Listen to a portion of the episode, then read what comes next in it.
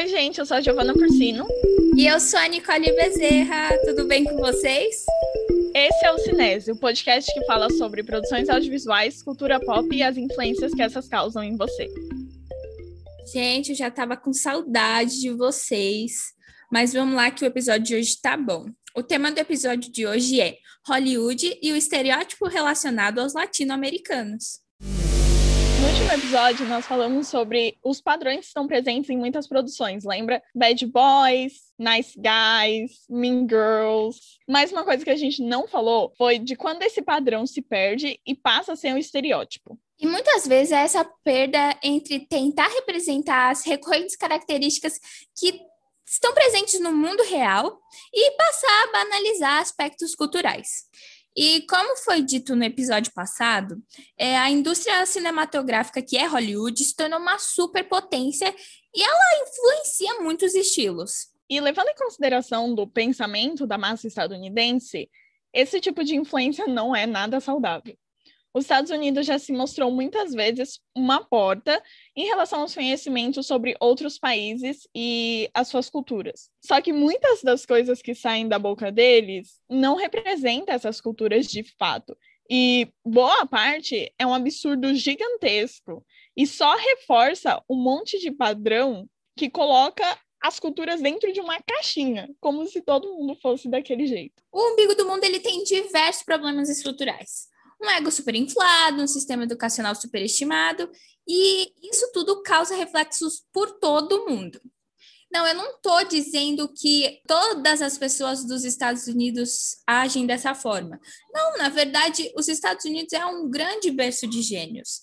Lá saem pessoas ótimas, de caráter ótimo, inteligentíssimas, é, inventoras, cantoras, enfim. Tem muita gente consciente lá. Mas o problema está na grande massa e a influência do senso comum. Hollywood é uma superpotência em diversos âmbitos. Se a gente parar para pensar, Hollywood é uma superpotência em diversos âmbitos, incluindo a comunicação. Já que o cinema é uma influente para aspectos culturais e informativos, e por ter esse poder comunicativo, Hollywood devia ser mais responsável. A gente está falando tanto dessas problemáticas do estereótipo e o título do nosso programa de hoje é o estereótipo latino-americano, mas vale lembrar que não são só esses os estereótipos que existem. E não há só esse conflito de visualização de uma cultura, não só para os latinos-americanos, não só para os latinos, mas também para muitas outras culturas. Exemplo disso é a cultura oriental, especificamente dos países como Japão, China, Coreia, Tailândia, no qual muitos filmes são produzidos, é, uma massa enorme de filmes, séries e afins, que acaba sendo totalmente banalizada de uma forma a mostrar aquela realidade por olhos ocidentais. Um exemplo disso é o filme Mulan, esse novo mesmo que saiu. Por mais que todo o elenco seja asiático, boa parte da equipe de produção, desde roteiristas, produtores, diretores, são ocidentais, são pessoas especificamente lá dos Estados Unidos. E isso acaba por ter uma ideia errada de como é a real verdade sobre a história, sobre a cultura, sobre a localização geográfica. Ah, mas Nicole, isso quer dizer que eu não posso fazer um filme sobre, sei lá, a Espanha? Não, não significa isso, mas será que você consegue entender que a sua visão não vai ser a mesma do que uma pessoa que realmente mora lá e conhece é, e vive aquilo? Será que você consegue entender? É basicamente disso que a gente está falando. Tá legal, já chega. Desonra, desonra pra toda a sua família. Pode anotar aí. Desonra pra tu, desonra pra tua vaca, desonra. Para! Desculpe, desculpe. Essa é uma problemática muito grande, até quando a gente traz para dentro do Brasil. Quando você tem produtores e fala nomes aí, diretores, roteiristas. Tá? Essa é uma problemática muito grande, até quando a gente traz para produções brasileiras mesmo. Quando você tem uma equipe de pessoas, é, quando você tem uma equipe formada principalmente por pessoas do Sudeste, tentando representar a realidade nordestina. E colocando todo o Nordeste dentro de uma caixinha só, quando são vários estados diferentes. Que é a mesma coisa que acontece com muitas produções que tentam trazer uma representatividade asiática, mas acaba colocando todo mundo dentro do mesmo pote, como se a Ásia fosse uma coisa só. E na verdade são culturas muito diferentes. Essa questão da representatividade asiática, por exemplo, no, nas produções hollywoodianas, a gente vê muito dessa coisa de colocar a Ásia como se fosse uma coisa só, e acaba esquecendo, por exemplo, que a Índia faz parte da Ásia e é uma cultura completamente diferente do que é representado pela visão ocidental do que é a Ásia.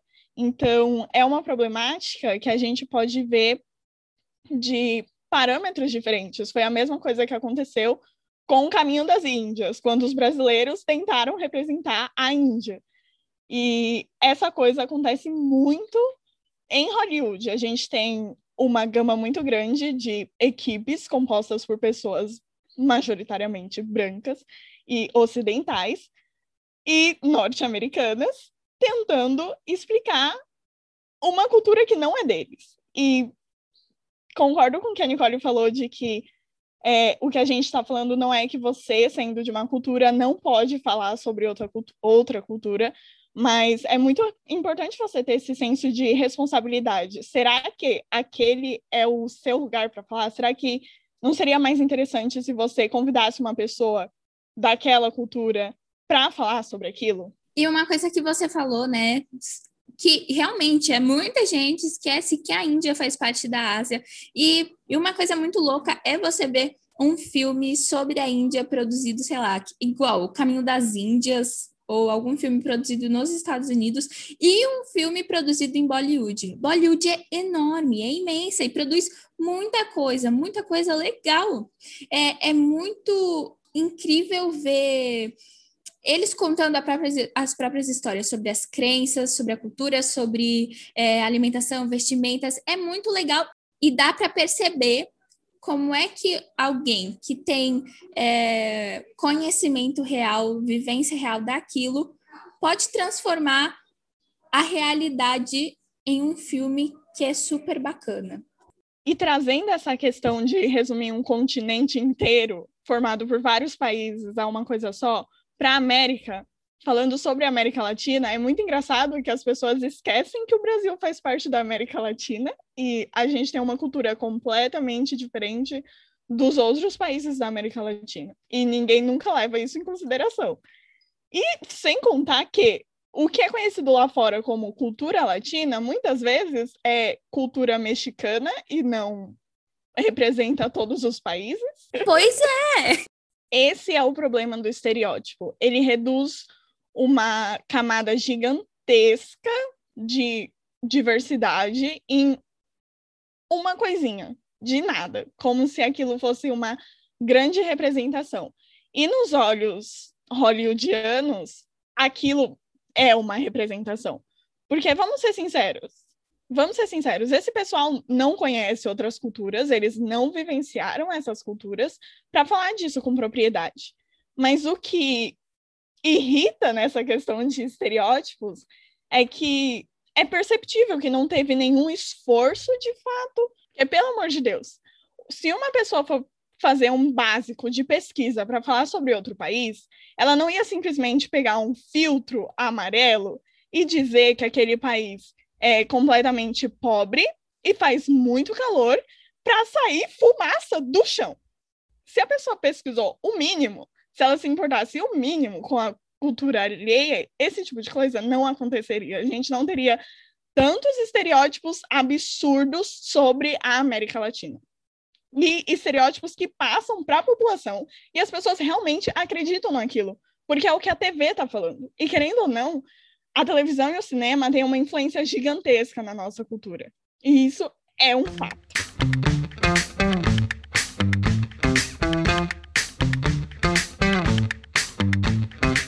Sim, sim. E você falou é, disso, de pesquisar um pouquinho sobre, e acho que um, um exemplo disso que não aconteceu nada foi o filme do Hulk, que se passa aqui no Brasil. E misericórdia, eu fiquei assim. É, eu nunca fui no Rio. Pode ser por isso. Mas eles colocaram jeitos de falar, trejeitos de andar, de se vestir, que eu fiquei. Isso aqui é no meu país? Eu não tô sabendo disso, não. Aí fui e perguntei pro meu tio que mora, que já morou lá nos Estados, nos Estados Unidos. Pera.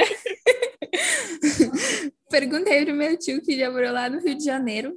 Tio, é por acaso assim? Porque eu nunca fui no Rio. Aí ele falou: Olha, Nicole, nos, nos, nos 200 anos que eu vivi no Rio de Janeiro, eu nunca vi isso aí, não. Então só pode ser uma loucura. Porque assim, ele, o filme ele mostra o, o Hulk, né? O Bruce Banner. E aí o, ele tá se refugiando aqui no Brasil, tanto porque é, tem um estilo de luta aqui próprio do Brasil que vai ajudar ele a canalizar toda a raiva que ele sente para não ficar virando o Hulk descontroladamente e tal. E ele passa a trabalhar numa fábrica de refrigerantes. E é horrível. É horrível porque, assim, a fábrica, ela não tem mínimo de saneamento, sabe?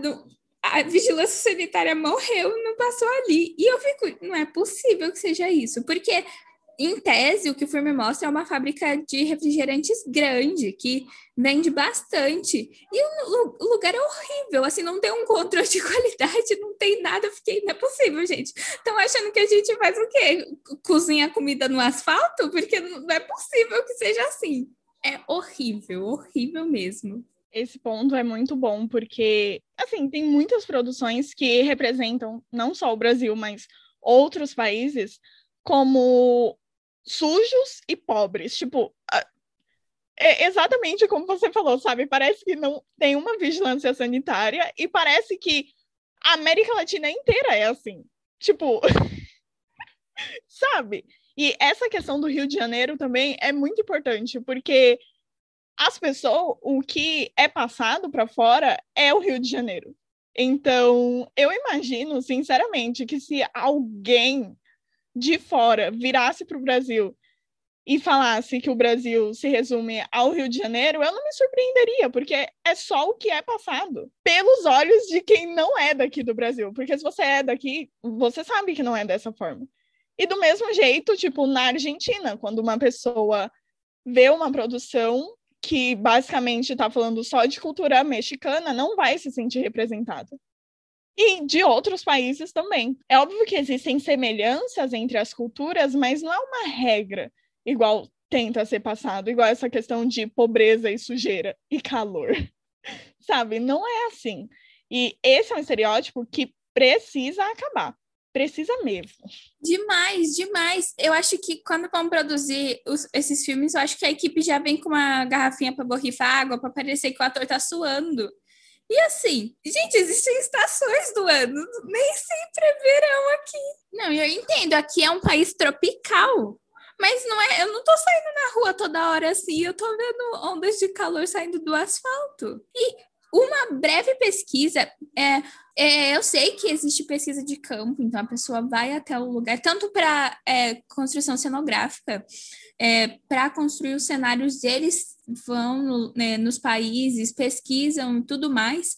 E assim, o Brasil tem uma extensão geográfica enorme, né? O tamanho continental.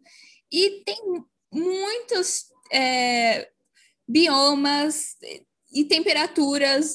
No Nordeste faz mais calor, no Sul faz mais frio, mas assim, tem muita diversidade e resumir tudo isso ao calor me dá muita raiva, me dá muito estresse, não gosto de assistir.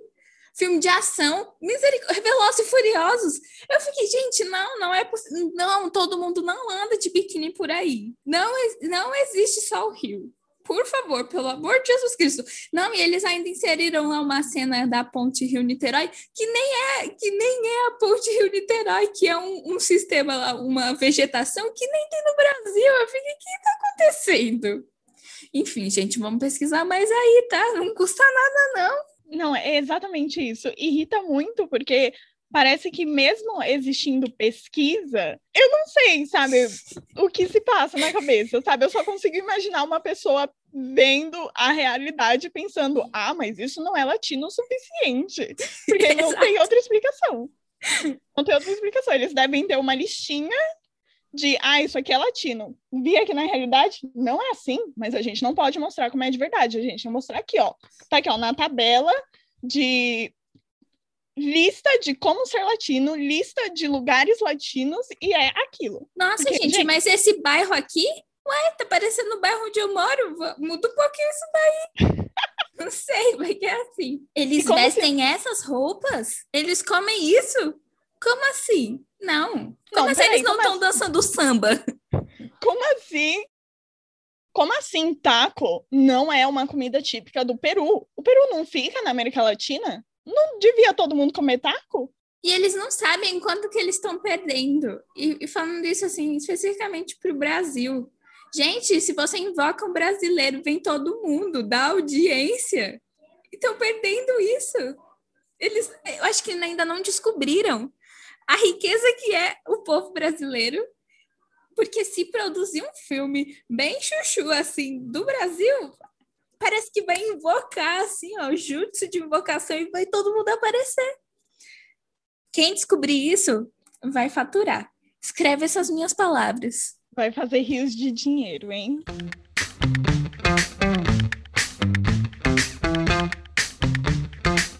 E como se não fosse suficiente ter todo esse estereótipo sobre cenário, clima e gastronomia, existe um estereótipo gigantesco sobre as pessoas. Porque, assim, quem é que não sabe qual é o padrão de um homem latino e de uma mulher latina? Nossa, não, gente, eu acho que quando fala isso já pisca assim na mente o, o desenho de como, como eles mostram sempre nos filmes. Sim, ó, visualiza essa pessoa. Um cara, ele é bronzeado, tá bom? Porque todos os latinos são bronzeados, isso é muito importante. É, calça larga, caindo, regata branca, muito tatuado, faz parte de uma gangue. Parece quem? Exato, aquele carinha de On My Block. Quem acertou? Agora, da, da mulher latina, ou ela tá vestida com aqueles uniformes de empregada, aqueles azulzinhos que tem aquele aventalzinho na frente branco, é uma saia mais curta, que assim, em tese, aquilo não dá para fazer faxina, mas eles colocam nela aquele sapatinho baixo parecendo uma, uma sapatilhazinha, meia, aquela meia fina para deixar a perna lisa, o cabelo amarrado num coque bem alto, a pele bem bronzeada, bem iluminada. E, gente, o que está acontecendo? E quando não é assim, é aquela mulher que tem super curvas, né? Ela tem o cabelo preto, castanho, porque ela tem que ser uma brunette. e ela usa vestidos super curtos, super decotados e super justos também. E o batom vermelho. Nossa, sim. E aquela flor no cabelo. Meu não sei Deus, se vocês já assistiram. Deus. Pois é, não sei se vocês já assistiram A Sogra. A Jennifer Lopes, ela contracena com a Jane Fonda ela tá ali sempre em conflito e tal. Esse filme também reforça muitos estereótipos, muitos é, preconceitos, mas é, é característico quando ela vai casar que coloca uma florzona assim na orelha dela. E aquilo ficou muito marcado. Acho que eu até estava com a minha mãe, minha mãe comentou isso. Por que, que elas sempre usam essas flores? E assim, é uma marca que parece que eles tabelam isso, igual a Giovana falou, parece que tabela lá para falar, opa, isso aqui, isso aqui sim, tá, tá reforçando como é que eu quero que aparente, aparente ser essa mulher. Não é que seja sobre isso. As pessoas, claro, cada país existe uma vestimenta que é mais recorrente, mas é, minimizar a pessoa só isso é um saco. Muito, e até mesmo em produções que você percebe que existe ali uma sátira, tipo Modern Family, esses estereótipos, eles são cansativos. Colombia, Manny went to Pablo Escobar Elementary School. If you were pulled out of class, it was definitely to identify a body. Assim, eu gosto muito da Glória, ela é uma personagem maravilhosa, mas ao mesmo tempo que ela se mostra ofendida com os comentários dos outros personagens em relação à cultura dela, ela reforça isso, né? Então ela a Glória, ela é a personificação do estereótipo da mulher latina escandalosa. Ela é exatamente aquilo. E ela fala aquilo, eu sou assim porque eu sou colombiana ou eu tenho esses, esses, esses costumes super exagerados na série, né? Porque eu sou desse país. E fica uma questão assim, isso é uma crítica? Mas será que é uma crítica mesmo? Como a gente já citou aqui algumas produções que, querendo ou não, acabam reforçando esses estereótipos, tipo Modern Family, Velozes Furiosos. Agora a gente vai falar sobre outras, porque essas não são as únicas. Em primeiro lugar, eu vou falar sobre um estereótipo de policial, que é na série Dexter. É, Dexter, ela tá atualmente no Globoplay, então se você tiver Globoplay, vai lá assistir, porque ela é muito legal. Assim, a segunda não temporada... Que tava no... Eu não Pois sabia é. que tava no Globoplay, mas agora que eu sei, eu vou até assistir, porque eu sempre Tá no Globoplay, gente. Muito legal. É, a segunda temporada é um pouquinho fraca, mas é muito boa. Ela é uma série de 2006, ela tem oito temporadas, e ela fala um pouquinho sobre o protagonista, que é o Dexter. Ele trabalha na, na polícia e ele é aquele. Ele é o policial forense, então ele resolve os casos lá de. Por conta do sangue, ele vê como o sangue foi espalhado e tal. É uma cena muito legal. Tipo, ele pega assim o pincel e espirra na parede do jeito que seria a pessoa dando a facada, e aí entende como é que as coisas aconteceram. Enfim. Mas não é dele que estamos falando, já que o Dexter ele tenta ser um padrão para a sociedade achar que ele é bom, já que ele ali tem uns conflitos, tanto na socio- sociopatia, tanto com, pelo fato dele ser um serial killer.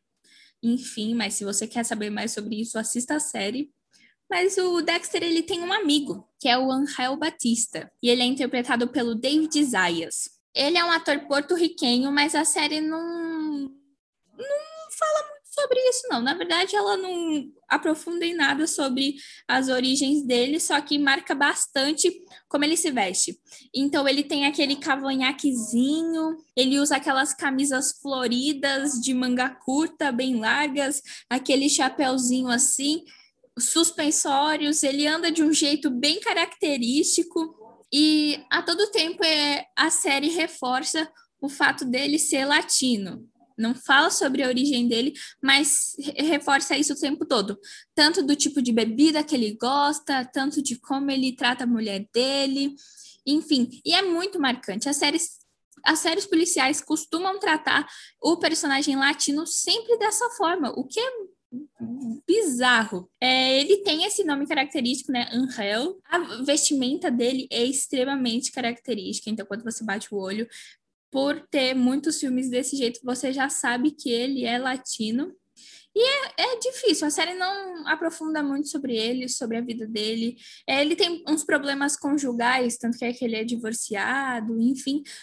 Mas a série não aprofunda muito sobre ele, por mais que ele esteja ali sempre perto do protagonista. Ele serve de muleta, muitas vezes, mas nada na história dele se aprofunda mais. E isso é muito triste, porque ele poderia ter uma, um desenvolvimento, uma trama muito legal, e a série não faz isso. Gente, para finalizar aqui, É, lembra muito aquele episódio de Todo Mundo Odeia o Chris, que ele tem um cachorro ai sim, porto-riquenho. nossa! E aí ele vai pro bairro, e o bairro é todo, nossa! Nossa, aquele, aquilo, nossa, gente, é, é, é literalmente tudo que a gente tá falando. Aham. É aquele bairro. E ele e aí quando ele chega na escola e fala assim, é, que passa? E as meninas, nada muito, papi. E eu fico assim, que? Nossa, sim, meu Deus, gente. Nossa, mas eu fico triste que o cachorrinho foi embora e aí depois ele se revolta com ele. Eu não achei, foi bem feito.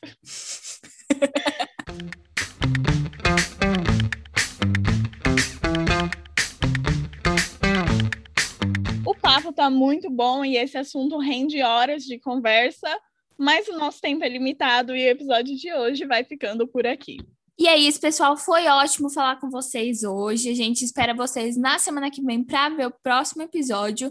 E passando para lembrar vocês que as nossas redes sociais são Podcast e a gente está no Instagram e no TikTok. E já tem uns posts muito legais lá e em breve vem mais. Então segue a gente lá para saber um pouquinho do que vem pela frente e para conhecer a nossa equipe. Na semana que vem tem outro episódio e a gente espera você, hein? Aproveita e manda pra gente as suas sugestões de temas que você gostaria que a gente conversasse aqui, lá na nossa DM. E não esquece de compartilhar o podcast com os amigos e com a família. Tchau e até semana que vem.